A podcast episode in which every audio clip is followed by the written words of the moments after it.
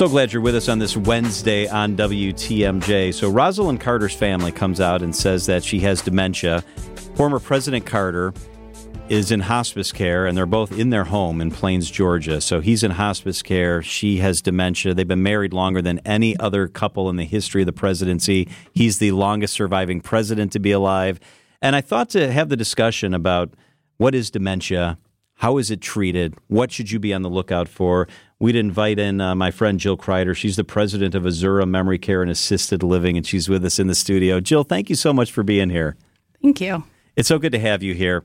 Uh, so you live in this world every single day, and I see how you do it when I'm at Azura, and it's remarkable the compassion you guys have. When you hear the term dementia, which many of us got familiar with this week because of Rosalynn Carter, can you tell us kind of what that means, how that impacts somebody? Yeah, so dementia and Alzheimer's are often used interchangeably. Um, dementia, Alzheimer's is actually a specific type of dementia, and 60 to 80% of people that have dementia have the Alzheimer's type. So it's a disease that affects the brain, um, changes in the brain, and it's it's a horrible disease, but it is something that one in 10 older adults live with. Wow. So that kind of leads into the next question I was going to ask you. As we age as a population, which is great news, life expectancy is up, we're living longer, but it means that there are certain things that we're more likely to become afflicted with. And is dementia, Alzheimer, that sort of thing in that category? Absolutely. Yes. What are warning signs that people should be on the lookout for so that I know that it's not just, well, my mom forgot where her keys are again, but maybe that it's something more serious? Yeah, so uh, there are a lot of warning signs, but the most common ones are someone repeating themselves over and over, potentially asking the same question that they just asked you recently. That's common. Um, personality or behavioral changes, uh, just changing the way people are acting. Um, the a lot the loss of ability to do everyday tasks so someone normally gets up, makes breakfast in the morning, makes their coffee, but they're no longer able to do that. That can be an early mm. warning sign as well. Memory issues, so just remembering a lot of short-term memory loss is very common early early in the stage of dementia.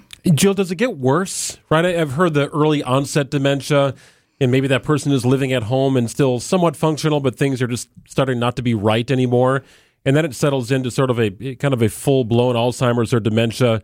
Can it get worse from there, or does it just sort of reach its peak after that early onset phase? It it can get worse, and it will progress. Uh, it will progress through end of life. So those uh, may have early warning signs early on, and then it can progress to be a dangerous situation. Somebody who may have gotten lost going home to the grocery store now may get up in the middle of the night, think they need to go to the grocery store, and it's the middle of the night. They get lost in the middle of the night, and it's a safety concern at that point.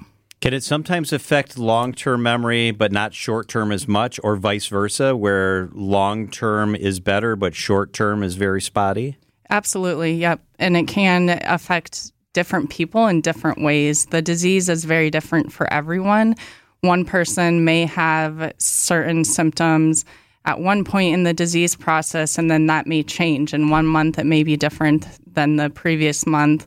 Somebody with, there's over 400 ac- different types of dementia. So the most common one, like I said, is Alzheimer's, but there's Lewy body, Lewy body there's uh, frontotemporal vascular dementia. Mm-hmm early onset dementia. There's many different types. Jill Kreider is the president of Azura Memory Care and Assisted Living. When I see you guys and how you interact and how kind you are and how patient you are, it reminds me how difficult it can be if you're a family member who's trying to deal with this. And that's why places like Azura are so important because you have expertise. How hard can this be on the family member. Sometimes the person suffering doesn't even really realize it and they're just kind of going through their life best they can. But for the family, this can be incredibly difficult. Absolutely. And we see that often where family members come in to our community and are just so burnt out taking on the caregiver role versus the wife or the husband or the daughter can be very trying and they they oftentimes get very burnt out. It can almost be a relief when they find a place like Azura and specialized help because, like you said, it's exhausting. And if it's a spouse, they're also elderly and they're trying to do the best they can with someone they really love. Do you find sometimes it's almost a relief to finally find the help that they need? Absolutely. We see that often people move into our care and they say, I wish I would have done this two years ago or three years ago. I've gotten my life back. That I, they often say, I didn't realize how much the disease was affecting me and not just my spouse. So, at a place like Azura, I want you to reassure people because some of them are afraid, like, oh my gosh, well, I don't know if I want to take my husband of 60 years to a place where I won't be living there with him and I don't know how he's going to be taken care of. But you guys really have figured this out. What are the key things that are the most important when someone thinks about where to take their loved one? You want to look at a place not just for the walls and the building, but you want to look for someone who has expertise in dementia.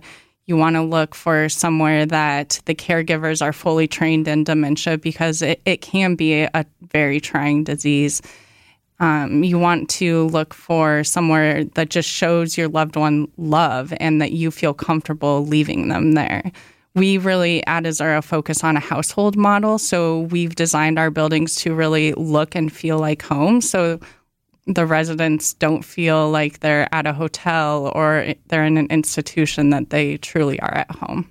You know, one of the things I love about what you guys do is you have almost like a make a wish program where you make dreams come true for your residents. So a loved one checks in there and maybe they're a lifelong Packers fan and you find a way to get a Packer to come visit or get some autographed gear for them or to make them feel special so as they live out their last few years, they can embrace the things they're passionate about. How important is it to get people engaged on that sort of level as they deal with this? We do. So we have a Mosaic Dreams program at Azura, and everyone that comes into our family of care, we ask them, what would your best day be? So if there's an unrealized dream, maybe they always want to graduate college and they never were able to, or they always want to fly an airplane, or maybe they grew up flying an mm-hmm. airplane and then they no longer could the last 20 years. So we try and do things that are simple or extreme that they may be missing. So I love what you guys do. I respect it. I appreciate it so much. If you'd like more information, check out azuraliving.com. It's Azura, A Z U R A, azuraliving.com. Jill Kreider is the president of Azura Memory Care and Assisted Living. Thank you so much for being with us, Jill. Thank you for having me.